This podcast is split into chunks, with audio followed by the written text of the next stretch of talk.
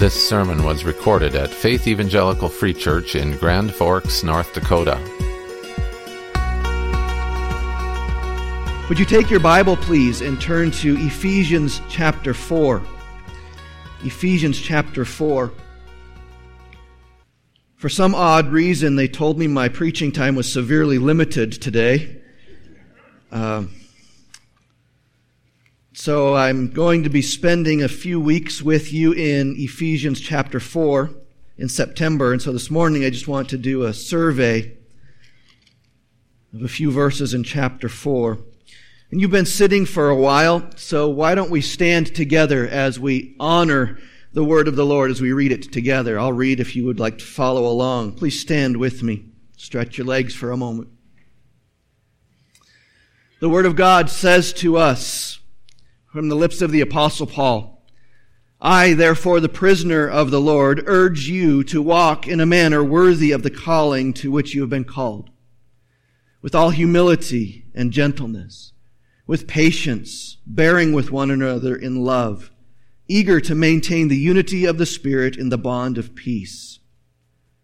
There is one body and one Spirit, just as you were called to the one hope that belongs to your call one Lord, one faith, one baptism, one God and Father of all, who is over all and through all and in all.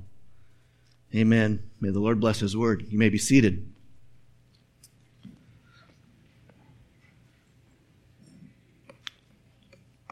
Aren't baptisms wonderful?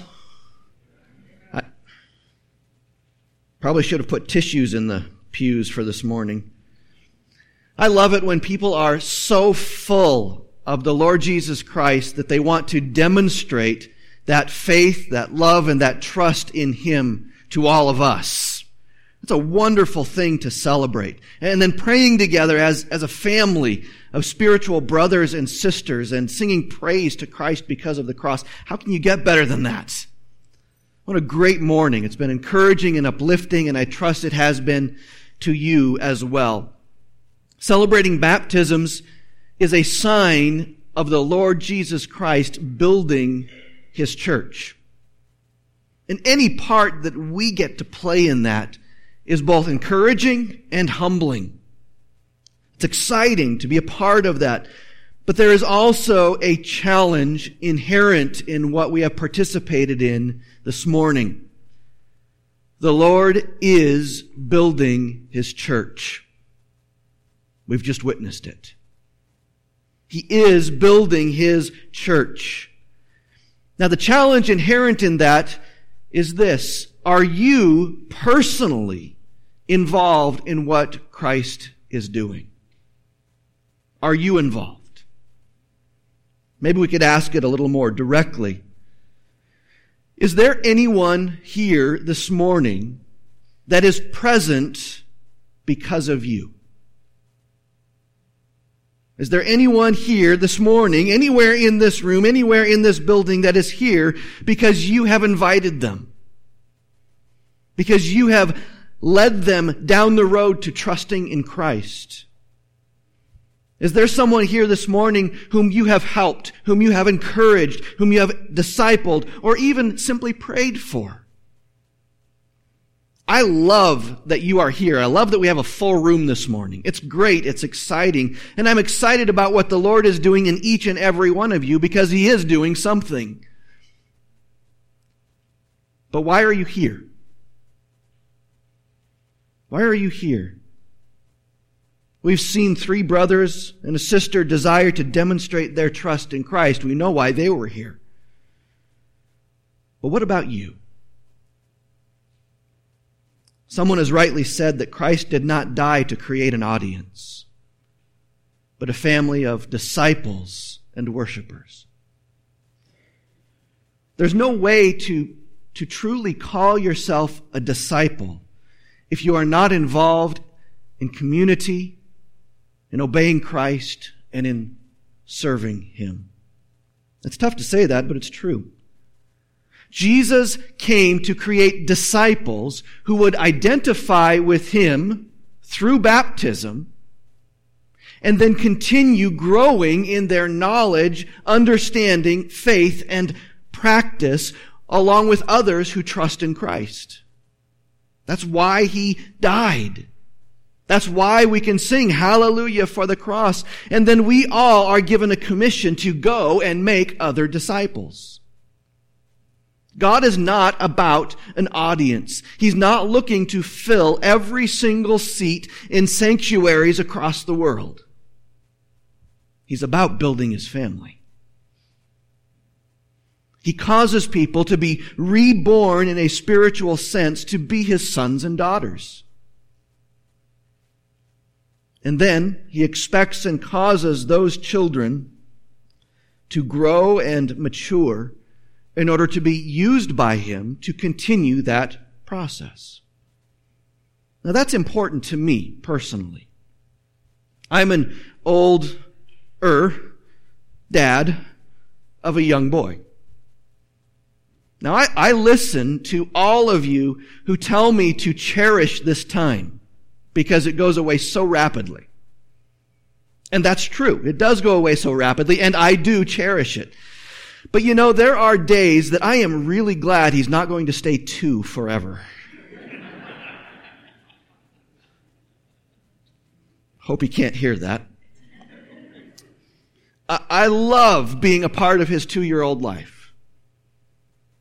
I love coming home and seeing him so excited that I've come home.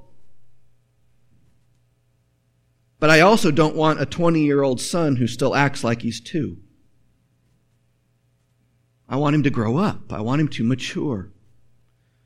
You know, the same is true in God's family. Sometimes there are Christians who who have walked with Jesus for two or three years in their faith who are really mature. But we're not surprised if somebody's been following Christ for six months or a year or two or three years. We're not surprised if they still have some growing up to do. There's still room to mature. But if there are people who have been children of God for 10 years, for, for 20 years, for, for 30 years, then we should be surprised and even concerned if they still act like two year old Christians, shouldn't we? My brothers and sisters, God expects us to grow up. We, we don't, we don't trust in, in Jesus, get baptized, join a church, and then suddenly just stop growing. That's not what Jesus intended. In fact, in a statement to the ancient church in Ephesus, God repeatedly reminded them that He expected them to grow up. We see this at the end of this section that we began to read this morning. If you have your Bible still open, you can look at verses 12, 13, 14, 15, 16 at the end of that first major section.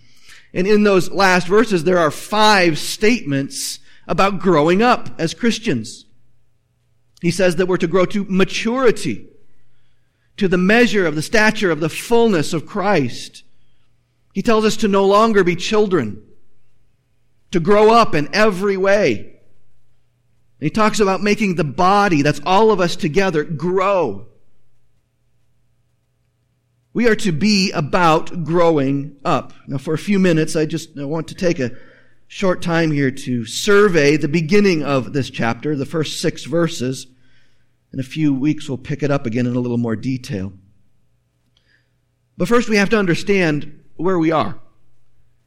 Perhaps more than any other part of the Bible, the first three chapters of the book of Ephesians lay out what it means to be a Christian.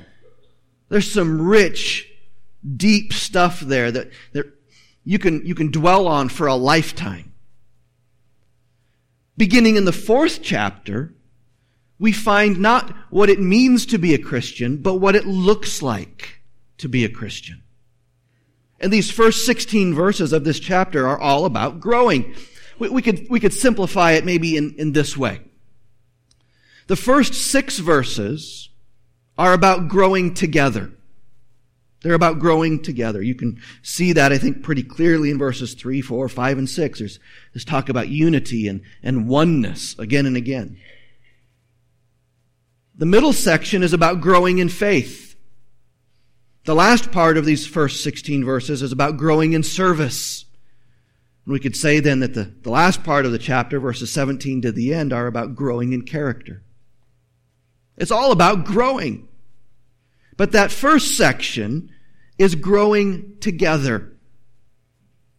Very clear about the themes of, of unity and, and togetherness and oneness. But we miss quite a bit if we jump right to that point. We miss some really good truths. Look, look at the very beginning. Look how the chapter begins. I, therefore, a prisoner of the Lord. Now we have to pause there because whenever we see the word therefore in scripture, we need, we need to stop a minute and, and see what it's pointing to. When I was a kid, most of our vacations were taken with our camper. Pulled our camper all over the country. Still remember the day that my dad parked in downtown Chicago right across the street from the Sears Tower. Pulling our camper. You know, we, we stayed in campgrounds all over the country. Literally. I remember many times seeing these, these gigantic red arrows painted on billboards, usually in a, in a right angle, pointing down to, so you could locate where the campground was that we were looking for. That's what the word therefore does in your Bible.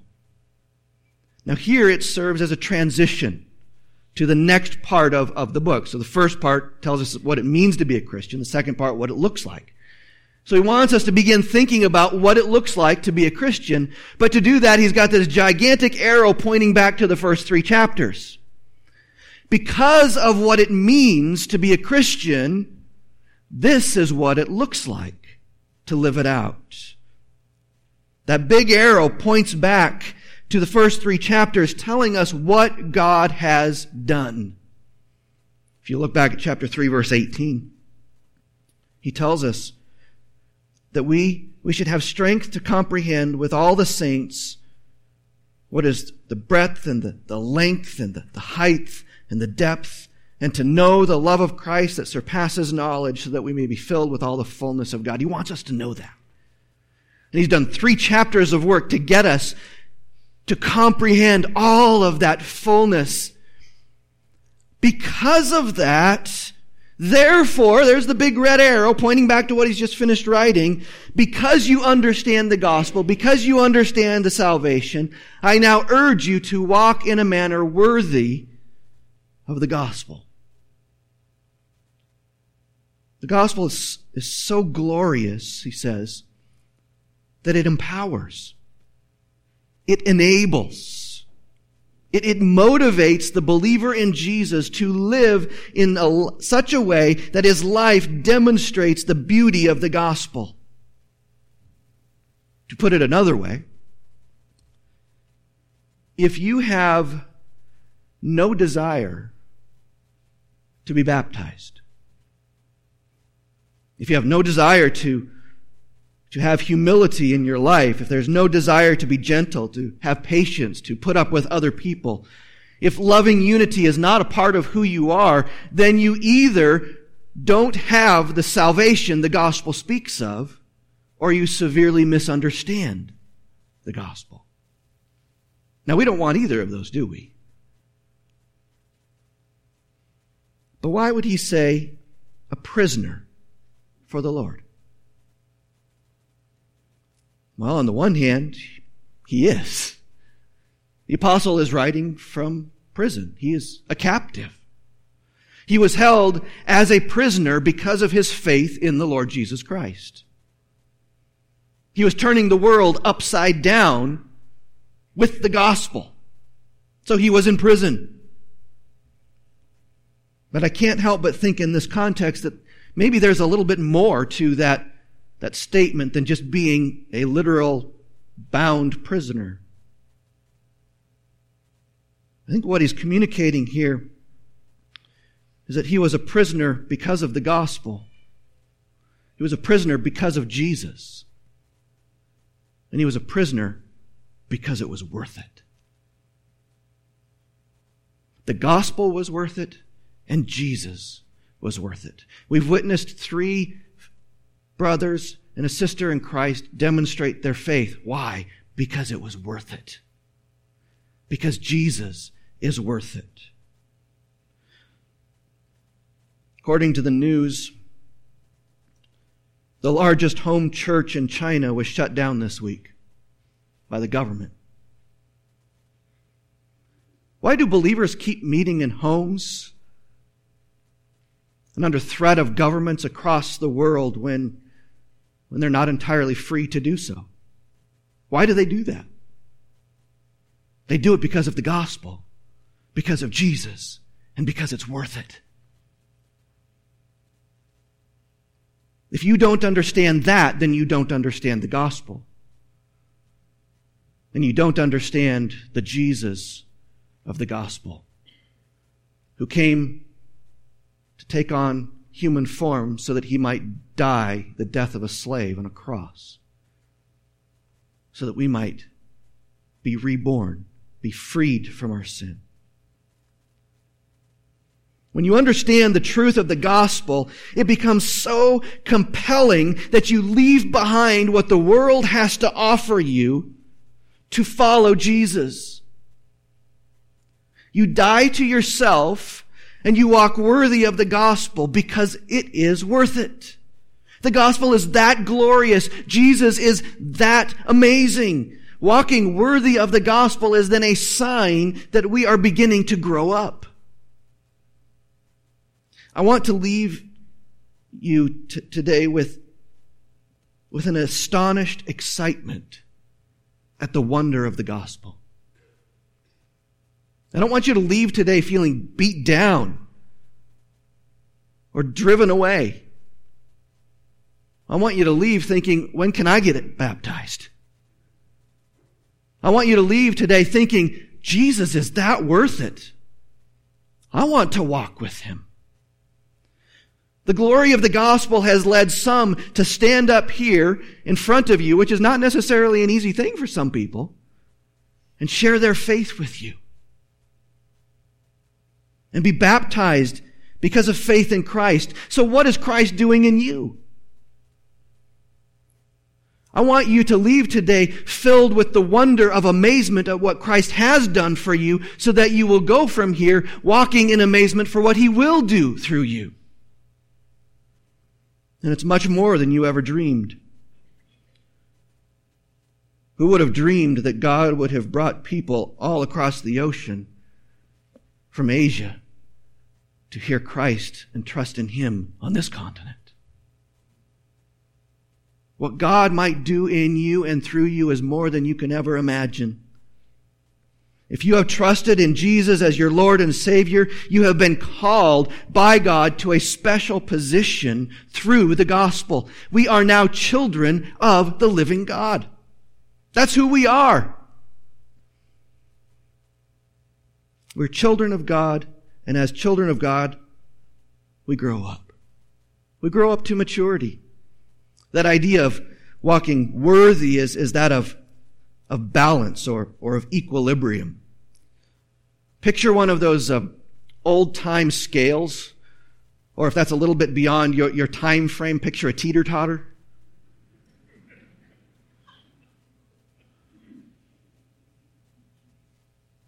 On one side, we have our calling, our position of being chosen in Christ before the foundation of the world, our position of being redeemed and adopted in Christ. And on the other side of the teeter-totter or the other side of the scale is our lifestyle, our way of living, our attitudes, our actions that are growing in maturity. Do they balance out? Are we living our lives in balance with who we are in Christ, with our position as children of God? You know, I, I'm so sick of the news these days. We are we're overrun by the gory details of people in high political positions acting in ways contrary to their position. Some are appalled at it, some aren't. But the, the basic reason behind being appalled is that there's a standard of behavior that is expected, maybe even required for someone in a position of authority. We've often heard throughout the years how, how Congress has turned down presidential nominees when, when certain behaviors or, or attitudes or actions have been brought to light because there's an expectation of, of a standard being met.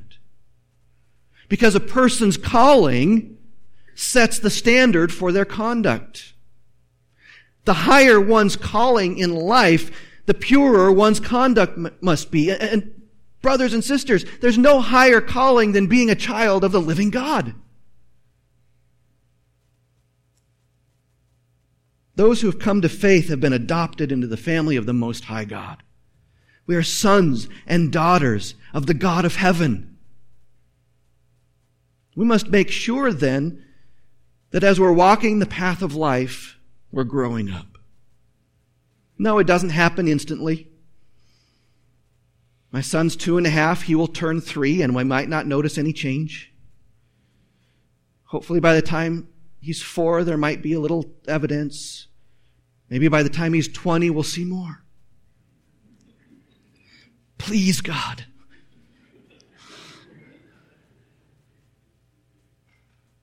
Please, God, may we see more growth and maturity in us as His children, as we walk with Him. How do we do that? Well, we follow Jesus. We follow Jesus. The author of the book of Hebrews says we keep our eyes on Jesus, the author and the perfecter of our faith, who for the joy that was set before him endured the cross. Joy in following a cross? Yes. So take up your cross daily and follow him. What does that look like? Well, here we see it. Humility, gentleness, patience, bearing with one another in love maintaining unity. That's what it means to walk worthy. We'll look at those in detail in the next few weeks. But notice first for today the, the headliner humility. You know, gentleness doesn't really happen much without humility. Patience is pretty difficult without humility. And we don't put up with one another if we're arrogant, do we? I think it's significant that this one word is mentioned first humility. Neither the Greeks nor the Romans initially had a word for humility in their vocabulary.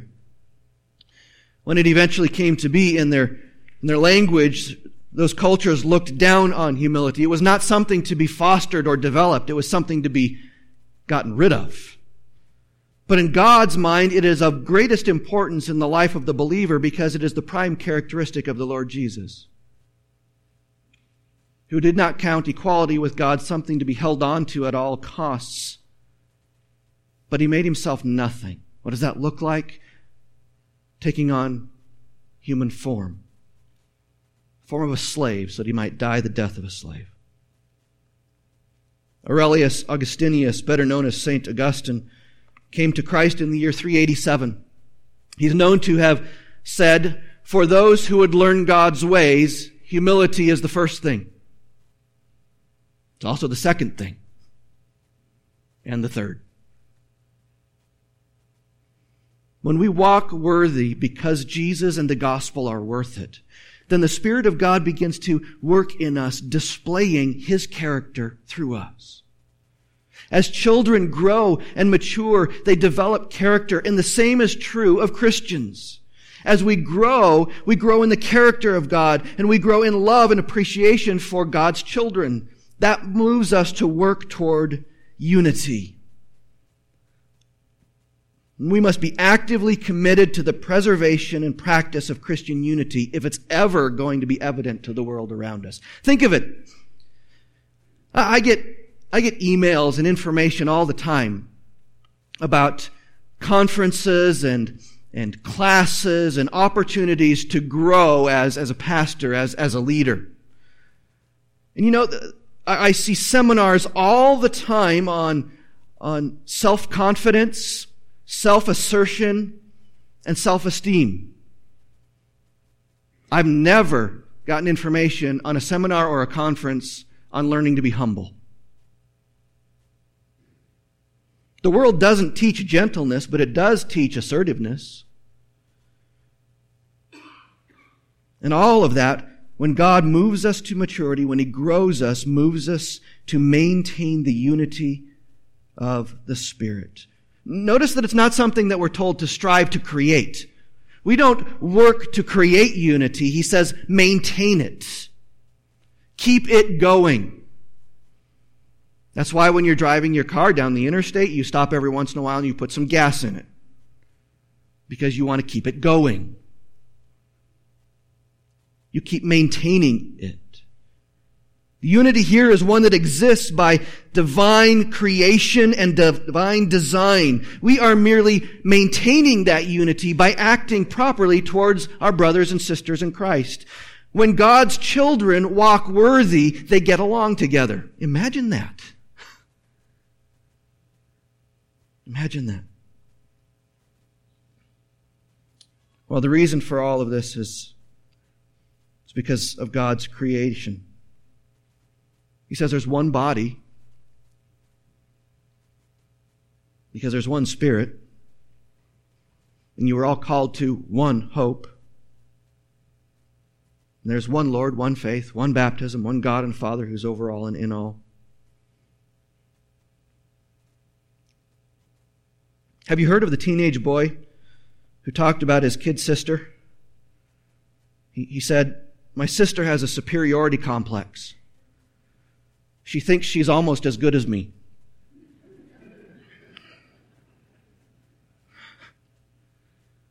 You know, I think that's the attitude many of us have toward one another sometimes. Now, obviously, these last few verses here speak of the union that all believers have in the Lord Jesus Christ. There's no, I'm better than you. There's no thinking that way about one another. There's no superiority in thought or action. In fact, you might take a moment if, if you do this sort of thing and, and circle all of the occurrences of the word one in verses 4, 5, and 6. And then, then circle or underline all of the occurrences of the word all. The message is very pointed. God is speaking to his children and he's saying one, one, one, one, all, all, all. Do you get it yet? We share an allegiance to the Lord Jesus. We've set aside our own personal desires, our own rights to become His children, a part of His body, and He has created us to function in harmony with one another in unanimity because He has put His Spirit within us. What a joy to see our Chinese brothers and sisters evidencing that same Spirit that all of us have. We can be together one. And our aim, the challenge presented to each of us is to live lives that are consistent then with who we are in Christ. When that is lived out in the body of Christ, the result is a maturing group of children who step by step, day by day, month by month, year by year, are growing in their maturation, are living in unity and fulfilling the desires of the Lord. All because of the gospel of the Lord Jesus Christ and the Lord who is worth it. Is that where you are? If you have walked with Christ in faith and trust in Him, spend some time this week asking Him to grow you. If you are here, as Scott said earlier, maybe not having trusted in Christ yet, you are here for a reason. God has brought you here to hear the good news of eternal life in Christ Jesus our Lord. Trust in Him and Him alone. And join us in this fabulous family. Let's pray together. Our Lord Jesus, we, we struggle to grow, we, we struggle to walk with you, and sometimes we we trip and fall. Sometimes we stick out our feet and trip each other on purpose. Sometimes we hit each other and we bite each other and we argue with one another. These things ought not to be, but we are still growing. You are still working in us to complete your work, and we ask that you would do that. that by your Spirit you would mold us into the image of our Lord Jesus Christ, that you would take us from this place and make us like that city on a hill that can't be hidden, that others would see that the gospel and the Lord Jesus Christ are worth it. Lord, be pleased among us to, to use us to bring others to saving faith so that we might have more of these glorious mornings of witnessing faith and trust in you. We worship you because you are worth it. We give all honor and glory and praise to you because you are worthy of it. Now be pleased to cause us to walk worthy of you. Amen. That concludes this sermon from Faith Evangelical Free Church. Our mission is to declare the Word of God and disciple believers into mature, devoted followers of Jesus.